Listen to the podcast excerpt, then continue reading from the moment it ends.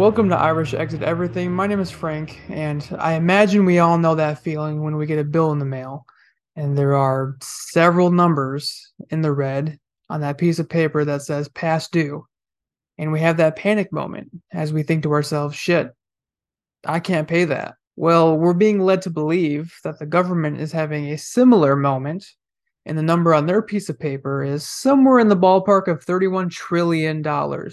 And DC is panicking because the government might run out of money to pay what it owes, resulting in a default, unless the government can raise the debt ceiling, a limit we put on ourselves to continue borrowing money to pay for its bills, programs, employees, etc. And the political establishment is making the situation overly complicated intentionally when this debt ceiling debacle shouldn't even be an issue. Don't get me wrong, defaulting on the debt, while we don't technically know everything that might happen because it's never happened before, if it did happen, it could have a serious impact on, for example, people who rely on a government check in the mail to buy food or any other necessity maybe the government decides that's not a priority right now and they would rather pay the corporations they borrowed money from first. That seems like something they would do. But this shouldn't even be an issue because, for one, the government has always raised a debt ceiling for the last century when they first decided to have a debt ceiling during World War One. They just kept raising it ever since. And for two, the fact that it was just something that was decided that a debt ceiling is something we should impose on ourselves, that we can also just keep raising, that shows that it's not something we even need. Just get rid of it. Ignoring for a moment that it's ridiculous to live in a system that sustains itself, barely sustains itself, by throwing people and entire countries harmfully into inescapable debt, we actually don't need to have debt ceiling talks at all, ever again, if we just got rid of the debt ceiling. But the ruling class, and particularly the Republicans, saw a disgusting opportunity here. Well, first, both parties keep pushing this narrative that America pays its debts. We need to pay our debts. And they have to keep saying that because they want us to keep paying our debts. Because the country and the world runs on debts that nobody can pay. In total, American households owe about $17 trillion right now. That's a lot of cash. So, of course, both parties who are owned by corporate interests want us to pay back that debt, even if we're drowning in it. And more insidious than that, the Republicans want us to believe the government is spending way too much money, not on the military and police, but on everything else. The government is just too irresponsible with money, which is the same trope the wealthy say about poor people. That we just need to stop spending so much money on food and clothing and rent. And if we can't afford things, well, that's a personal failing and we just need to work harder as if it were that easy to stop spending money on the things we need to survive in a system that demands we pay more and more while our wages and salaries remain the same. And if we want a decent standard of living, we have to borrow more. But borrowing is getting more expensive. High inflation has been persistent, so the Federal Reserve has been equally persistent that their solution to raise interest rates will help at some point, right? They've raised interest rates 10 times since March of 2022 bringing it to a 16 year high. That mostly just means bad news for working class people who are essentially forced to take out loans, use credit cards to buy necessities, and so on. Folks are paying more every month on their mortgage payments. That's not sustainable, but you'll have just as much difficulty paying for rent. We can't afford a roof over our head. We can't afford food. We can't afford anything. We need a social safety net now more than ever. But the Republicans have decided to use this threat of defaulting on our national debt, which would be cash traffic for a lot of people, especially poor people, to call for major cuts to government spending, which would also be catastrophic for poor people. Cuts to government spending on what exactly? It's got to be the military, right? Because we spend more than the next 10 countries combined at a whopping $870 billion. An even more outrageous amount when you learn the military can't even pass an audit. Billions of dollars in taxpayers' money. And when we ask the military where all that money goes, they say, I don't know, for war and stuff.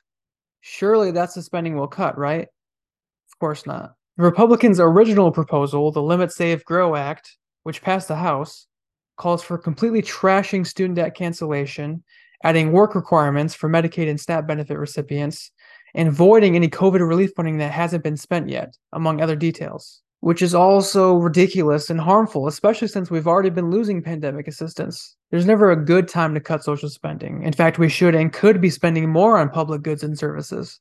But now is definitely not the time to cut social spending with the rising cost of living. Spending cuts aside, the work requirements for Medicaid and SNAP benefits would be fucking disgusting. I don't care who you are, having a job does not determine your worth. And no matter what, you deserve food and health care. And we are capable of providing everyone with everything they need. No requirements, no questions asked. But we don't even have universal health care. And the private health care some of us barely have, held behind a paywall, the Republicans would really like to make worse. They knew that their Limit Save Grow Act was dead on arrival in the Senate. They largely just wanted to use this as a negotiating tool to get some cuts, propose something outrageous, haggle down to something less outrageous, but still pretty harmful to working people. Now, Biden and the Democrats had said that they're not going to negotiate, and they shouldn't have. Again, this situation doesn't even need to be a situation, but we know how spineless they are. The Democrats were banking on the Republicans not having a plan. That was their whole strategy, that the Republicans didn't have a strategy. But since the House passed their plan, Biden has been negotiating for weeks after saying that he wouldn't. And over Memorial Day weekend, Biden and McCarthy tentatively agreed to raise the debt ceiling until after the 2024 election. If it were to actually get passed, the compromise includes putting an end to the student loan repayment pause, rescinding about $30 billion in unspent COVID relief money, and raising the work requirement age for SNAP benefits from 49 to 54. But veterans and houseless people would be exempt from work requirements, and there would be no new work requirements on Medicaid. Also, military defense spending would pretty much be guaranteed to increase. Again, many people will say, well, it's not as bad as the original proposal, but there didn't need to be any concessions at all. Biden could have invoked the 14th Amendment, which literally says the validity of the public debt of the US shall not be questioned. Biden could bring the constitutional hammer down without any compromise, but he hasn't done that. Why? Because he says there's just not enough time at this point. It would take too long. Oh well, maybe next time. Bro, you could have done this shit weeks, if not months ago. It's not like you didn't know this was coming. The Republicans pulled a similar stunt back in 2011 when you were vice president. You had time to invoke the 14th, but you chose not to. I've said it before, as have many other people, and I'll say it again. As long as the Republicans and Democrats remain the only two parties in charge, we'll stay in this doom loop because they both protect the status quo. At the end of the day, the Republicans and the Democrats will always choose the interests of the wealthy over everyone else. They're both willing to make cuts to non defense spending that will ultimately hurt average Americans. The Republicans are just more open about it. Democrats will hide behind bureaucracy and procedures as their excuse for not fighting for working class people. Just like when they didn't codify federal abortion protections, even when they had the majority in both the House and the Senate. They're like, oh, but Manchin and the filibuster, our hands are tied. The Democrats let themselves get tied up. Listen, do you want the government to pay its debts? Do you want the government to stop spending so much irresponsibly? The solution is honestly very simple raise taxes on wealthy corporations instead of borrowing money from them, and cut military spending. The rich are always telling us that we need to earn more, right? Well, taxing the rich is how the government earns more to then pay for public goods and services. But neither the Republicans or the Democrats will go for that. We need an independent working class party that truly fights for us. And we make sure they fight for us not just by voting, but by actively holding them accountable, by applying pressure, through collective action in our workplaces and in the streets. Electoral campaigns, social movements, and workplace struggle are all connected and can reinforce each other. And it's so much more effective at the grassroots level in your hometown. There's a good chance there are already people in your area putting in the work. If you're not sure how to take that first step, the Debt Collective is a good place to start.